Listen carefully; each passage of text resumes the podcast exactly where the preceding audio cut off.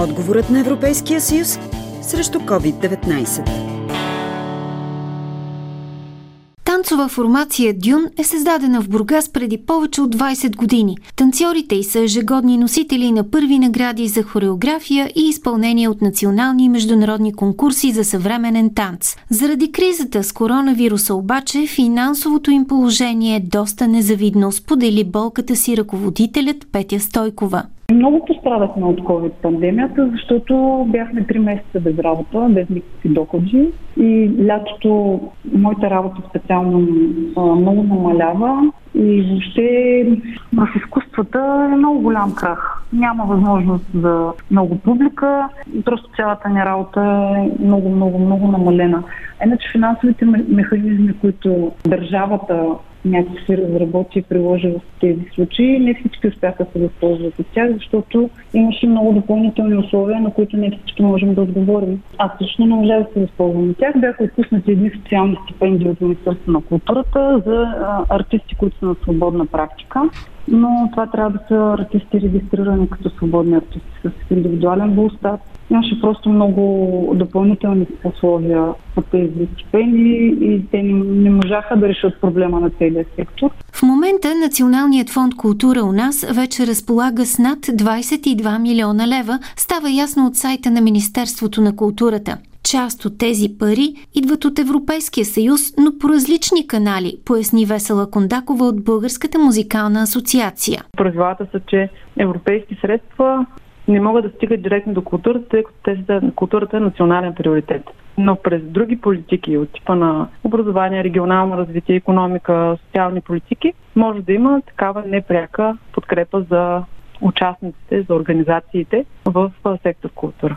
Добрата новина е, че са отпуснати нови 15 милиона лева. 12 милиона от тях ще бъдат разпределени чрез програмата Творчески инициативи за създаване на самостоятелни проекти от творци на свободна практика от всички жанрове. Подкрепата е насочена към 3000 независими артисти у нас, идентифицирани по информация на Министерството на културата от различни източници, които ще могат да получат по 4000 лева на проект. А заедно с това Евродепутатът Андрей Слабаков поиска от Европейския съюз средства за подпомагане на артистите на свободна практика. Той адресирал писмо до Комисията по култура в Европейския парламент и до еврокомисари.